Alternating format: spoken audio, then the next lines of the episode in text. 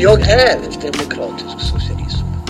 Med stolthet. Att krafter till vänster och till höger går hand i hand i land efter land för att försvaga och splittra det europeiska samarbetet. kristdemokrater då på något sätt skulle se ner eller se annorlunda på familjer som ser annorlunda ut. Att öppna sina hjärtan för de mycket utsatta. är vi moderater bättre rustade. Och Det är två år sedan jag tillträdde som statsminister. Väljarna hade sett stora klyftor, fallande skolresultat och hög arbetslöshet och röstade bort den borgerliga regeringen. Hej Anna! Hej Louise! Hur mår du?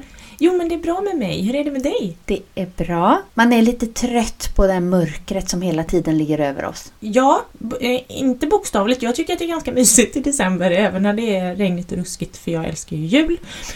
Mm, och alla, allt som innebär med jul. Så jag tycker att det är ganska mysigt när det är mörkt ute och man sitter inne och dricker varm choklad och granen. Jag tycker det är mysigt. Men den, den mer, vad heter icke bokstavligt? Det finns ju något ord för det som jag helt tappar nu. Men Metafor. Metaforiskt. Så är det, ja men så heter det. Så är det ett mörker som är tungt. Alltså det är tungt nu. Det, och jag, alla som kämpar, och då menar jag verkligen alltså alla i sjukvården, alla runt omkring för att det ska fungera. Men också alla människor. Det, det här påverkar ju alla just nu och nu börjar det bli tröttsamt och slitigt. Och jag tänker hemma så har jag en man och jag har två barn och vi har varandra i ett hus. ehm, där vi kan vara tillsammans och man kan gå undan om man vill. Men jag tänker på alla de som är ensamma. Alla som... För, för förra gången pratade vi om en ensamhet. Precis. Och det är nog många som...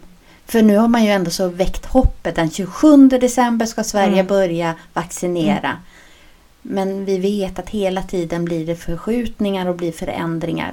Vi skulle fått 100 000 doser vaccin till Västra Götalandsregionen i januari. Nu Mm. vet vi att det blev halverad mängd. Mm.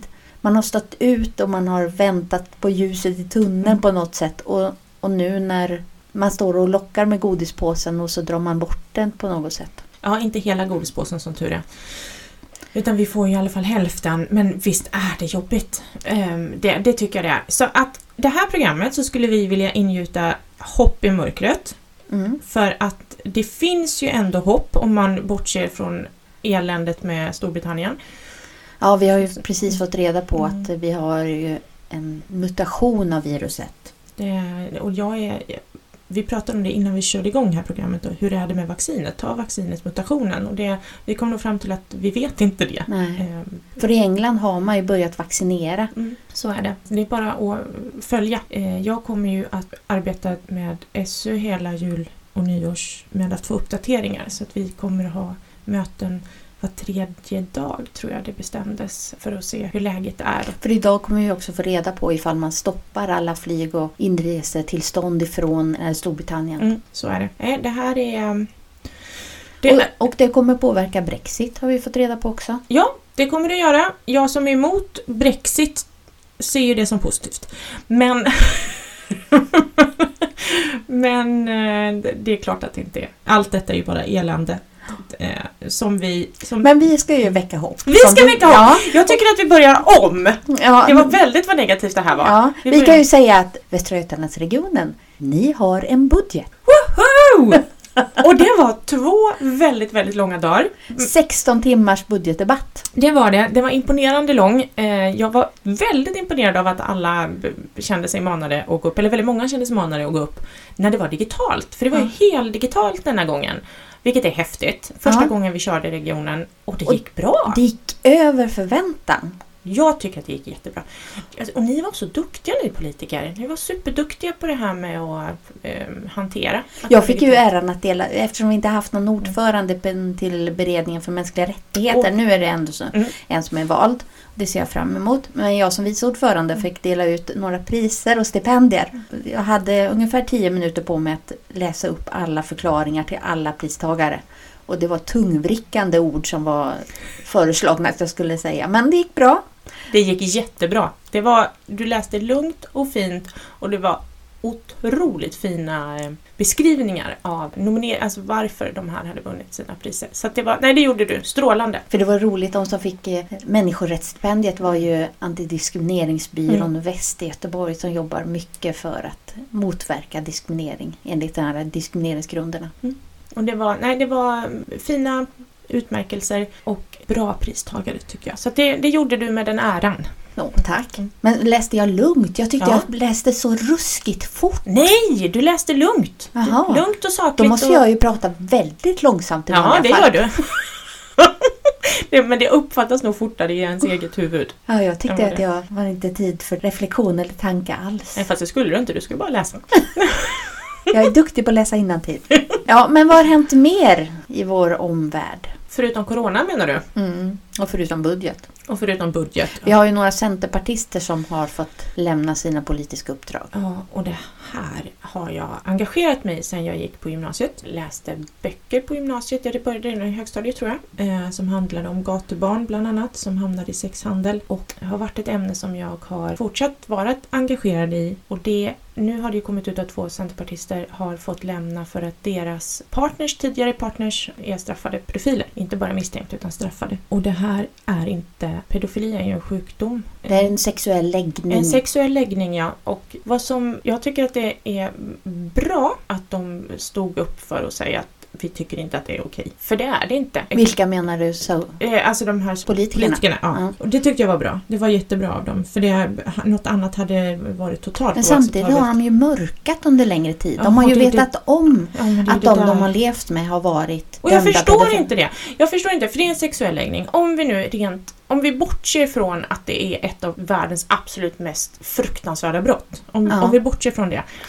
Och bara ser till den sexuella läggningen. Så förstår inte jag att man vill vara tillsammans med någon som inte tänder på en. Alltså jag kan förstå att man vill leva i ett vänskapsförhållande, att man bestämmer sig för det. Men jag har ändå svårt att se varför vill du bo ihop med någon? Ja, den kommer aldrig att tända på dig. Nej, för det är ju sådär att man får ha i stort sett vilka sexuella läggningar man vill ha. Det är varken du eller jag har några synpunkter på. Men man får inte göra andra människor illa eller skada. Exakt, med sin sexuella läggning. Det är precis så. Och här går du in och skadar ett barn och det är aldrig okej. Alltså aldrig någonsin. Och då behöver den personen som gör det, behöver hjälp. Närstående kan behöva hjälp för att hantera det här stigmatiserade brottet och läggningen som det är.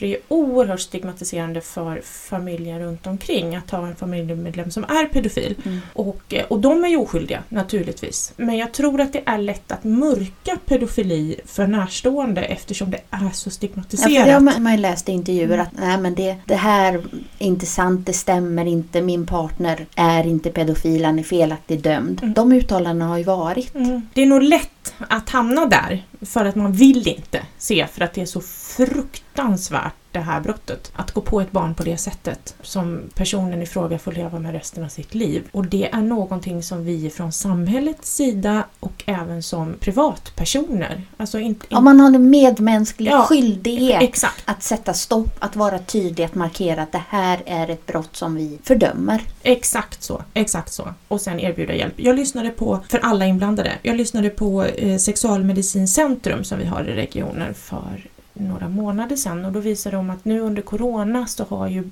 pedofilibrotten på nätet ökat lavinartat. Så det är sådana fruktansvärda siffror på hur mycket brotten har ökat. Och oavsett var de här barnen har blivit utnyttjade, de bilderna och filmerna som då finns på nätet, så är det ett barn. Ett barn i, i en annan del av världen är lika mycket ett barn och vi måste skydda det barnet lika mycket som vi måste skydda ett svenskt barn.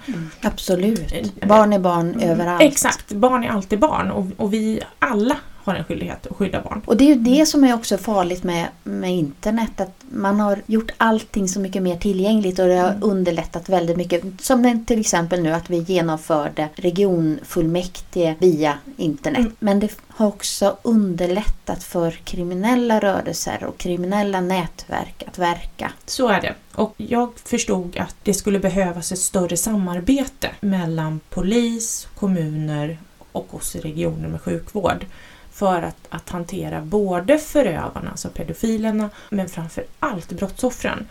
Och vad jag, vad jag kunde tycka var lite jobbigt i den här diskussionen när jag eh, satt med och lyssnade på dragningen om hur vi jobbar med frågan i regionen, det var att det är så lätt att gå in och titta på förövaren, titta på pedofilen och glömma bort brottsoffret. Så att jag, jag skulle vilja att vi lyfter fram hur skyddar vi barnen? Hur, hur bygger vi en, en starkare, ett starkare skyddsnät runt barn? Och när det väl händer, hur tar vi hand om barnet? För det är det man ger som rekommendation till föräldrar att se vart barnen är på internet. Ja.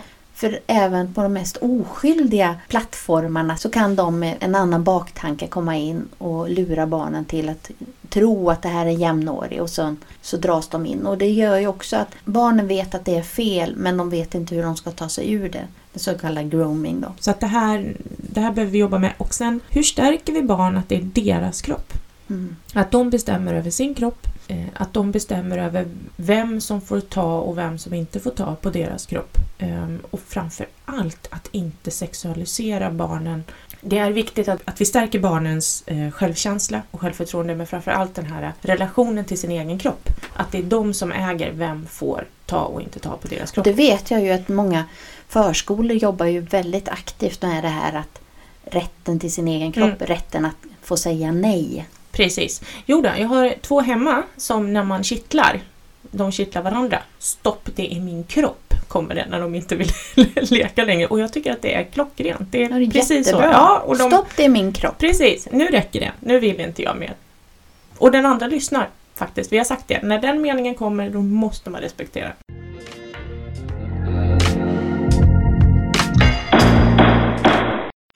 Nu är det snart jul. Ja, äntligen. Ja, visst är det underbart? Har, har du någon julgran hemma? Ja, men det har jag. Nummer två.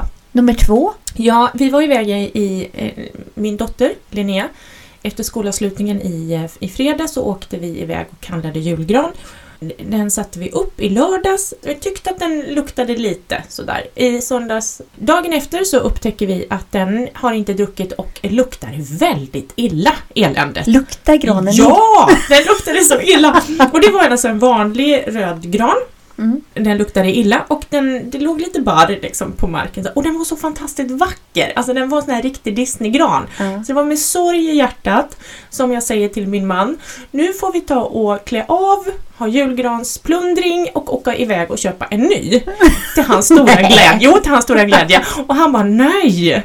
Eh, jo, sa jag, så att nu får du ta, tar vi nya och ta bort Men allt vad pyntet. luktade granen? Nej men den luktade illa helt enkelt. Den var gammal. Den hade väl huggts för x antal månader sedan istället för nyhuggen. Så eh, jag plockar in barnen i bilen, maken hystar ut granen och eh, barnen och jag åker iväg, eh, handlar ny gran. Eh, som barnen gick och lukttestade. alla, alla granarna. Och vi bestämmer oss för en jättefin gran. Tar, hystar in den i bilen och jag känner mig så stolt för jag redde ut det själv. Liksom. Ja, så Du är fälla ner sätena. ja. Ja, ja, ja, jag kände mig som en sån riktig Du liksom. kunde fälla ner sätena. Jag kunde fälla ner sätena, jag kunde hysta in granen. Alltså här. Så, snyggt. Hysta in granen. In med granen, in med ungarna i bilen och så hem. Lyfta in granen, där hade jag maken till hjälp. Och eh, in, du vet, så såga av den. Och då, jag vet inte hur ni har hemma, men vi har alltid en liten diskussion. Är det tillräckligt mycket som är avsågat? Aha. Ja, alltså blir det bra höjd? De här grenarna längst ner, är de verkligen fina? Ja, sådär. Så efter den diskussionen, som, som alltid ska vara, Mm. så kommer den i julgransfoten, den står upp och nu har vi klätt den nästan färdigt. Nu är det bara flaggorna, jag har ju den svenska flaggor i Ah, också. ja, ja, Ja. Eh, och sen så har eh, min man har glitterförbud. Så jag hoppas nu när han är ensam hemma att han inte då hystar i, för att han hystar i glittret. Mm. Ja, man Är det ju- så här korta strån? Ja, såna här fina guld. Ja. Och då måste man ju hänga vackert på. Eh, femåringen, min femåriga son, han har faktiskt tillåtelse då att lägga på som en Mm. liten små skatbon. För han är fem. Min man är 37. Mm. 38, 37. Och eh, han... Du vet hur kan Han är fyra år yngre än jag, det är det som är så förvirrande. Eh, och eftersom jag vi, vi har ju stannat. vi har stannat och då blir det så förvirrande hur gammal han är. Eh, Han kommer snart få förbi. Ja, men han är nästan det. Det är därför det blir lite jobbigt att komma ihåg året. Ja. Eh, men han har glitterförbud för han liksom ser det som en konstnärlig touch och liksom hysta på. Mm. Så. Liksom kasta på. Det är kanske är tradition där han kommer ifrån. Eh, nej, faktiskt inte ens det, utan det här tycker han, ja, det och så lite glögg. Eh, och så står han där och beundrar det liksom. Titta vad fint det blev. Och jag är i chock. Så, Ja. nej, så att han har glitterförbud. Nej, Men vi har ju lite mark så vi var faktiskt ute i lördags och sågade ner en gran på tomten där. Åh, vad härligt! Och sen var jag lite stressad för min dotter skulle ha några kompisar på middag och vi var utslängda på kvällen. Vi var, hade bjudit in oss till några andra kompisar så jag var väldigt stressad så att jag stressklädde granen i lördags. Nej, får man inte göra. Jo, jag stressklädde den. Och, och så hittade jag inte de röda julgranskulorna som jag ville ha. Jag har väl lagt dem på något annat ställe, jag vet inte. Ja. Så den fanns inte där jag förväntade mig. Så jag stressklädde och hystade på glittret. Du och min man. ja. Eh, Men här igår så kommer båda barnen upp och säger Varför luktar inte granen någonting? Gran ska ju lukta gran och den här luktar ingenting. Och sen sa min dotter att du mamma eh, jag flyttar på en julgranskula för den var inte riktigt bra placerad. Ja, så jag stressade i lördag så det är inte klätt med omsorg. Är det okej då att jag kanske imorgon klär om granen? Ja, det är det. Ja, men man ska njuta av granen hela tiden och då får man faktiskt klä om lite också. Ja, Eller så, byta eller gran. byta gran. Byta gran. Så att, vi, ja, så att ni byter plats på, på kulor. Vi har ju såna här 70-talskulor i trä. Röda juläpplen i trä. Aha. Ja, äkta 70-tals som jag har hittat på loppis. Åh, fint. Ja, men de är jättefina. Jag är uppväxt med det. Eh, Mina föräldrar har det i sin gran. Och jag tycker det var så praktiskt när Du har barnen inte var små. föräldrarna? Jag gjorde det först, några stycken, ska faktiskt erkännas. Men de är tillbakalämnade när jag hittade egna. Jag har däremot lite annat kanske som jag har diskret tagit därifrån deras hem, från mitt barndomshem. Men eh, mamma och pappa firar jul hemma hos oss så de kommer väl se. Åh, det här känner jag igen, Anna. Ja, köpt på loppis. För loppis. Ja, tack för loppis. Nej, men det är så roligt med julen för det är verkligen barnens högtid. Det är det, det är verkligen barnens högtid. Och samtidigt så är det ju en tid när man är väldigt många är lediga. Vilket betyder att barnen är hemma och de är hos sina vårdnadshavare. Och det är ju en risk i det. För att då har vi som samhälle inte alltid koll på vad som händer i hemmet. Och alla barn har det ju inte bra. Nej, tyvärr är det ju så. Vi vet ju att antalet telefonsamtal till BRIS stiger varje jul. Så är det. Eh, ECPAT och eh, Childhood som är två organisationer som jobbar med att eh, hjälpa och eh, förhindra sexualbrott mot barn har ju också en hektisk tid under, under julhelgen och även Rädda Barnen så att alla barnorganisationer har väl i regel betydligt mycket högre andel barn att hantera, alltså där det är svårt. Mm. Och det är ju en enorm tragik i det på en högtid som, som ska bara vara glädjefull och kärleksfull. Och där, hur har då vi som politiker och eh, som representerar samhället, vad har, vad har vi för roll i det? Hur kan vi stötta? För att det, det är ju betydligt mycket enklare måndag till fredag en vanlig vecka när, när barnen är i förskola, skola. Mm. Men just de här timmarna, även en vanlig vecka när de är hemma och julledighet eller sommarledighet, alltså alla ledigheter. Ja, jag förstår Det- vad du menar. För när tar det offentliga ansvaret slut och var är föräldrarnas ansvar? när precis. möts de? När möts de och när behöver vi gå in helt enkelt? Och vi pratade om det innan, finns det någon typ av, av bryt? Alltså står vi i någon konfliktyta här som partier? Du som socialdemokrat och jag som moderat. Har vi några olika förhållningssätt till när samhället ska gå in? Och vi kom inte på någon sådär direkt på rak arm. om man kollar socialism och konservatism Precis. så vet jag ju att man har större förtroende för familjens ansvar i det konservativa blocket. Så är det.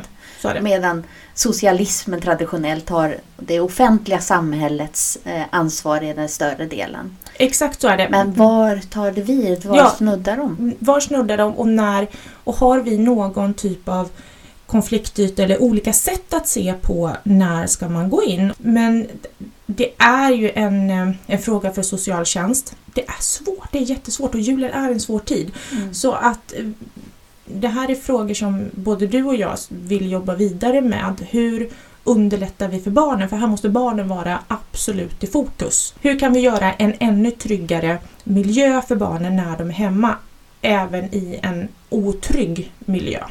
Och det är ju det som en, med alkoholreglering som vi ändå så har i Sverige med systembolag. Nu vet jag att man har ute remiss igen om det är läge att ändra på försäljning av vin till exempel eller öl. Eh, Att man vill kunna sälja det på fler ställen än Systembolaget. Men vi har ju länge haft en aktiv alkoholreglering i Sverige som man tror ändå så har gynnat barnen. Att det inte är lika lätt att få tag på alkohol. När jag växte upp serverades det aldrig alkohol på julafton. Inte överhuvudtaget, inte en droppe. För min mamma hon sa att eh, min morfar var ju alkoholist. Kraftigt alkoholiserad. Och hon sa att det var så många mardrömsjulaftnar som hon har upplevt och hon sa att mina barn ska aldrig få uppleva det. Det är samma hemma hos mig, aldrig varit alkohol under min uppväxt. Medan man inte haft det oket med sig. För mig har det ju inte heller, eftersom jag inte har som tradition att man serverar julsnaps, Nej. så har ju inte det varit eh, Något du har tagit med dig heller. Nej, det är samma med mig. Och jag tycker att det är skönt. Och nu när det här begreppet vit jul har kommit så tycker jag att det är, det är bra för man lyfter upp det. Att man kan faktiskt fira jul utan alkohol och att det blir en betydligt mycket tryggare miljö för barnen. Men hur, vad tar du med dig av, av din mammas berättelser och, och upplevelser? För visst var det ändå svårt ibland som barn för dig? Det var ju inte riktigt från mammas sida naturligtvis utan jag vet ju att jag bär med mig sår och kommer göra det hela mitt liv utifrån hur man blir behandlad som barn. För mamma träffade en annan man efter första skilsmässan så träffade hon en man som inte riktigt mådde helt bra alltid. Och han tog ut det som eh, ganska elakt mot oss barn. Att jag inte var någonting värd, att jag var han, han tyckte att jag var väldigt tjock så att han sa hela tiden att ja men Louise du kan väl rulla iväg och hämta det där. För att jag kunde rulla eller jag kunde inte sjunga för jag hade äckligt ärr på halsen. Eh, sa han. Eller jag hade äckliga långa fin- spindelfingrar eller det var så här Kränkande. kränkande och cyniska kommentarer som man inte riktigt kan, kan försvara sig Nej, mot. och värja sig emot. Och som barn så är det ju ännu svårare för man, man vill ju bli sedd och accepterad. Och, och det gjorde man inte. Och till slut blev han ju en som man bara undvek hela tiden. För man visste att det hela tiden kom elaka saker. Och, och det, han sa ju det till mig flera gånger att det spelar ingen roll vad du gör Louise. För du kommer ändå så misslyckas. Det är en fruktansvärd människa. Och, och det är ju all, alla bär ju sina sår. Det. Mm. Och man försöker hitta ett system för att hantera sina egna sår. Och hans sår innebar att han tog ut elakhet mot oss barn. Och det var inte bara sin frus barn från tidigare äktenskap utan deras gemensamma också fick ta, ta ganska mycket. Känns som att han hade behövt eh, gå på, på terapi Ja, faktiskt. nej, men han gjorde väl det ett kort tag men eh, Hade sen- behövt gå längre. Ja, han gömde sig i arbete istället. Men, men visst, det har ju både skadat mig men också stärkt mig i, i mitt liv. För jag kan ju känna ändå så att utifrån mina förutsättningar har jag ändå så klarat mig ganska bra och klarat av att hantera mina svagheter. För det gör ju också att okej, men jag vågar det här. Jag vågar prova för att om jag lyckas så är det ju positivt. Men annars fall så är jag ju dömd att misslyckas och då, då har jag misslyckats oavsett om jag försöker eller inte. Mm. Klok inställning. Ehm, det här är ju din historia. Du har ju mycket att, att berätta om det här som gör att du också har en, en enorm empati för andra människor. eh, Har det gett. Men det är ju inte, du är ju inte ensam. Nej. Och det här pågår ju fortfarande och det är ju det som, som vi behöver arbeta med i, i det är ju svårt som sagt att gå in i familjer, men förskola, skola, så där vi som samhälle möter barn, hur stärker vi dem? Jag vet att exempelvis Sahlgrenska har en, en föräldrautbildning för att hantera föräldraskapet när, när eh, man är osäker som förälder och hur man ska agera. Och då handlar det väldigt mycket om just det här, hur pratar jag med mitt barn? Hur uttrycker jag mig? För ibland när man hör någon förälder prata att ja, men du, du är si eller så, att, Mm. att det blir för, så fördömande och jag undrar om man är riktigt medveten om hur, hur barnen får bära på de såren resten av livet. Jag har ju hela tiden försökt stärka mina barn och säga att ni är så duktiga och vad bra ni har kämpat. Och eftersom Mm. man ska inte bedöma. Jag är ju förskollärare Precis, i botten. du är ju det. Ja, Mm. lite förstörd där i pedagogikens tanke. Men, Nej, det är bra det. stärkt i pedagogikens tanke. Ja, förlåt. Men det gör ju att man ska eh, inte bedöma slutprodukten utan man ska bedöma eh, eller ge cred för det de har kämpat för. Åh, vad fina många färger du har använt och sådär. Istället för att säga att ja, men det var en fin gul cykel. Utan det, det är arbetet så att de har lagt ner. Men till slut sa min son att mamma, du säger så snälla saker hela tiden så att det spelar liksom ingen roll. Man tar det inte riktigt på allvar. Fast jag tror ändå att det är bättre. I Ja, nej, men så är det ju. Ja, Att, det tror jag. att de är bra som de är. Eh, och- Precis, man är bra som man är. Men när jag var liten hade jag jättemycket spänningsverk och fick gå till någon läkare. När jag gick i andra klass. För jag hade väldigt mycket spänningsverk. Nej. Ja, så att eh, utredde de lite olika saker vad det Mm. kunde vara för någonting. Men eh, och då sa han, ja men du är, du, det ligger i din oro och din ängslan och, och sådär. Så att han sa, ja, men du ska tänka så här alltid Louise. Jag gör så gott jag lagom kan. Det får räcka för mig. Tänk så hela tiden. Jag gör så gott jag lagom kan. Det får räcka för mig.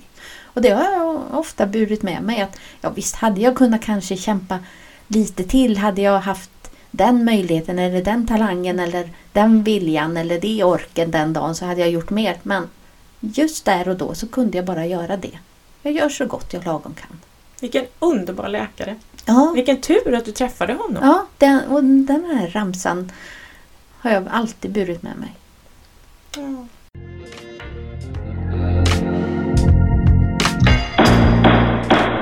Det här är ju sista programmet som vi spelar in för det här året, år 2020. Hur skulle du sammanfatta det gångna året? Eh, Pandemin, Ja, det är ju verkligen förlust av en kollega. Det här året har ju varit det svåraste som Sverige har upplevt och världen upplevt vad jag anar och an- sedan andra världskriget.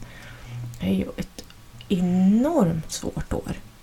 Och, men i och med sorgen av att, att förlora då en kär kollega, Henrik, mm. Så det har, det har varit ett tungt år, eh, är ett tungt år fortfarande, men det finns ju ljusglimtar ändå i det här året. Och det är ju hur fantastiskt väl Sverige har ställt sig upp, huggit i, trots diskussioner i media och i, på offentliga forum, så har man ställt upp och jobbat på och försökt att lösa den här krisen tillsammans. Och det är jag imponerad över. Som exempelvis så har vi ju här i, i regionen samarbetet emellan den regionala då sjukvården, den kommunala omsorgen och sen primärvården, alltså sjukhusnivå och primärvård som också är regional. Den har ju fungerat, jag, jag vet att den här IVO-rapporten, jag håller ju inte riktigt med den. För det har fungerat. Sen är det vissa saker som inte har fungerat och det, det får man aldrig glömma bort. Och det har varit mitt uppe i en pandemi och vi, det finns saker naturligtvis som vi måste gå igenom och förbättra. Vi har ju lärt oss jättemycket. Ja, men det är också... Var är de svaga länkarna? Exakt, där, där vet exakt. vi. Men viljan att samarbeta Ja. har ju varit enorm. Och Fantastisk! Ja, vi, vi har ju poddat nu 12 program och varenda program har vi pratat om Corona. Det Mm. kan man ju säga. Från den första där vi Mm. bara hörde om någonting ganska perifert i Kina Precis. till att det, det nu all- alldeles i dagarna har kommit information om att det är en mutation som sprider sig 70% snabbare än Ja. det, andra. Och den andra sprider sig snabbt. Ja, Men och, men också att vi vet att vaccin är, är på gång. Ja. Ja. vaccinet är på gång. Vi, vi kommer att komma ur detta. Det är bara när vi kommer komma ur det. Så nu gäller det att vi håller i än mer i. Även om det är tungt. Vi håller i, vi håller avstånd, vi tvättar händerna, vi fortsätter att vara rädda om varandra. Det är tungt. Eh, Som tur är så lever vi en, på det viset i en digital värld där det ändå finns tv, radio, poddar. Eh, Ja. Så att man ändå har underhållning nu i den här svåra tiden. Och, eh, och sen att vi tar med oss alla de här goda exemplen i, i livet efter pandemin Mm. och fortsätter och tar med oss den här goda kulturen som ändå har frodats. Och Det ju, skulle man vet ju också i en kris som vi ändå så befinner oss i så, sammansvetsats människor på ett sätt som Mm. man inte gör när man allt bara blir bättre och bättre hela tiden. Och man tar det för givet. Man tar det för givet och, och det, Mm. nu, nu vet vi att vi behöver ha ett beredskapslager. Vi vet att vi behöver ha ett ökat samarbete mellan region och kommuner. Vi vet att vi behöver ha egen produktion av vissa skyddsmaterial Mm. och andra saker. Och någonting som jag tycker är jätteviktigt, eh, jag tycker det är så otroligt bra, det är den här äldre, att man lyfter äldrefrågan. Mm. Hur vill vi att äldre ska, ska ha det? Hur vill vi att de ska bo, ha möjlighet att bo? Hur vill vi att de ska bli omhändertagna? Den frågan, jag har jobbat inom äldrevården under mina studieår och eh, det finns mycket att förbättra. Och det, det tycker jag är bra, att den äntligen lyfts ordentligt, att man vågar prata om det. Mm. För, eh, för vi ska äldre ha det bra. Det, är- det är ingen fråga, det är inte ens en, en det kan ju omöjligt vara en konfliktfråga. Eh, och även om det är en Nej, konfliktfråga har, man jobb, har, man, har man levt hela sitt liv då måste man också få en, Värdigt avslut på värde- sitt liv. Ja. Det är, en- ja, så att, eh, jag tycker att det är bra De att den frågan har lyfts. år. Och sen där vi alla partier får ta åt oss att eh, ingen har faktiskt tagit frågan på allvar på riktigt. Vi har haft många fina ord, vi har använt mycket symbolpolitik. Men egentligen har ingenting gjorts för Mm. att förbättra och det tycker jag nu äntligen lyfts det på nationell nivå. Mm. Mm, Så att det, det är mycket bra som har kommit av det även om vi, det blir som att man städar ur de här mörka hörnen som man har försökt att dölja lite Mm. när, när allting fungerar. Och nu börjar man lyfta upp och man ser att mm, ja, det kanske inte är så himla lysande på alla områden. Och hur förbättrar vi? För visst, vi kan ju konstatera, här är det problem, men det räcker inte att konstatera. Nej, men vi är ju duktiga på att ta fram handlingsplaner och program och allt. Ja. Men att få det till verksamhet, Ja, att det inte blir en, bara en, en, en hyllprodukt som Exakt. står där och dammar. Utan vi måste ha levande dokument, levande program som, som vi också använder oss av. Ja, resultat. Vi måste se att det blir bättre. Och det är synd att det behövs en pandemi för att vi, vi, ser, ja, att vi ser vilka brister vi har. Precis, men det positiva vi får ta med oss är okej, nu vet vi ändå om dem och då hur löser vi det? Eh, och vissa saker har vi sett under pandemin, har vi redan vi har sett lösningarna. Hur tar vi tillvara på de goda exemplen som har nu kommit under pandemin? Men eh, någonting mer har ju hänt för dig. Ja, det är så himla roligt! Jag är ju ny, relativt ny. Jag har ju bott i Göteborg i ett år och direkt när vi flyttade Du har ner... ju inte utvecklats göteborgskan än. Nej, och ändå är jag född här. Aha. Ja, nej, nej, jag håller nog kvar vid Skaraborgs grej, i målet. Men eh, Det är härligt med dialekter. Ja men visst det här är, det är Ja. ljuvligt. Ja. Nej, jag flyttade ner från Vara kommun och i Vara kommun hade jag ju en hel del förtroendeuppdrag. I Och kyrkan. jag är i kyrkan också och nu är det snart kyrkoval så jag ska faktiskt prata om eh, att stå på listan för här i Göteborg Mm. i kyrkovalet. Jag har också politiska uppdrag i kyrkan. Ja, du Ja. är revis. Revisorsersättare. Ja, ja den du! Den. eh, nej, så att eh, jag har ju varit ersättare i eh, Nämnden för arbetsmarknad och vuxenutbildning i drygt ett år här Ja. i Göteborg. Som hedrande och otroligt intressant. Mm. Sen ringde de för några veckor sedan och så frågade de Skulle du vilja sitta som ledamot i grundskolenämnden? För Så istället för vuxenutbildningar Mm. så är det för barn i Barn grundskoleåldern. Alltså. För tidigare har man väl haft det uppdelat på olika områden i Göteborg? Mm. Och nu är det ju en som täcker hela så att det är en stor nämnd. Det har ju varit lite turbulent med det fria skolvalet här i Göteborg. Mm. Så det, det blir nog lite att bita i för det är under utredning till och med huruvida det har varit eh, påtryckningar. Det får vi ta på något poddprogram. Mm, vi får, får vi prata ta. om det fria Ja. skolvalen. Som det finns ju vissa fördelar men det finns också väldigt många nackdelar. Mm, jag ska läsa på och sen tror jag att jag inte håller med dig på sådär spontant. Det är bra. Men det är viktigt att vi kan prata om det. ja, och men det är därför det. Och vi har. ja, det är därför vi har den här podden och också visa varför vi tycker olika. Ja. Så att jättegärna, så första januari tillträder jag som eh, ny ledamot i grundskolenämnden i Göteborgs stad. Ja, och jag har ju avancerat från andra vice ordförande i kommunfullmäktige i Uddevalla till vice ordförande. Wow, grattis! Men det beror på att eh, vi fick ju en ny majoritet i Uddevalla då i juni i år. Ja, för ni samarbetar med oss. Ja, Mhm. och ni samarbetar med oss. Var det verkligen så?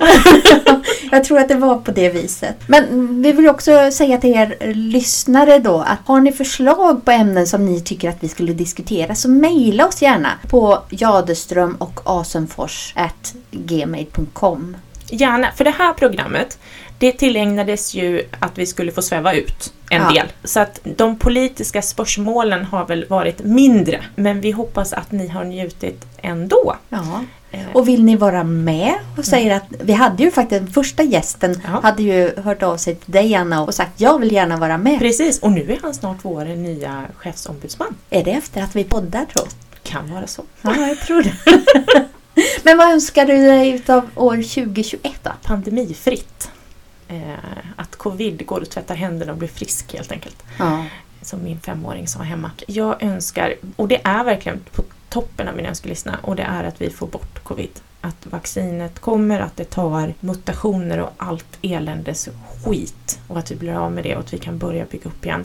Och att vi har lärt oss. Lärt oss precis. Eh, Det, det önskar jag mig. Men om jag tar rent personligt, det här är, om man tänker på det här gamla barnprogrammet, vad önskar du fred på jorden? Hon önskar sig en docka och en cykel och vad det. Men i- Sven Melander var det va? Sven Melander, precis den är i juli. Ja, Eh, underbar. Så önskar jag mig, jag samlar till ett pärlhalsband. Det är så här typiskt moderatigt tror jag. Uh-uh. Ja, pärlhalsband.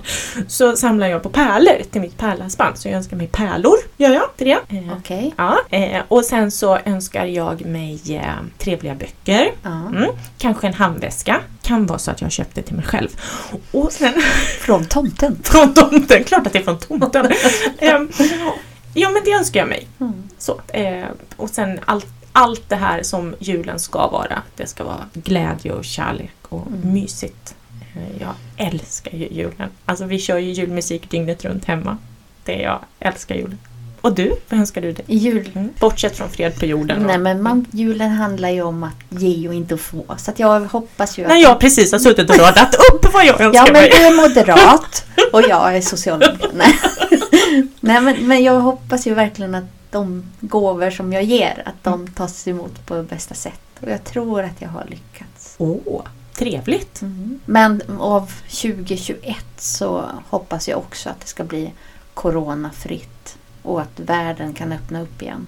Mm. Så god jul och gott nytt år. God jul och gott nytt år. Och tack för presenten Anna! ja men Jag fick ju en liten, eh, vad heter det? Polkagris. Ja, Från polkagris. Gränna.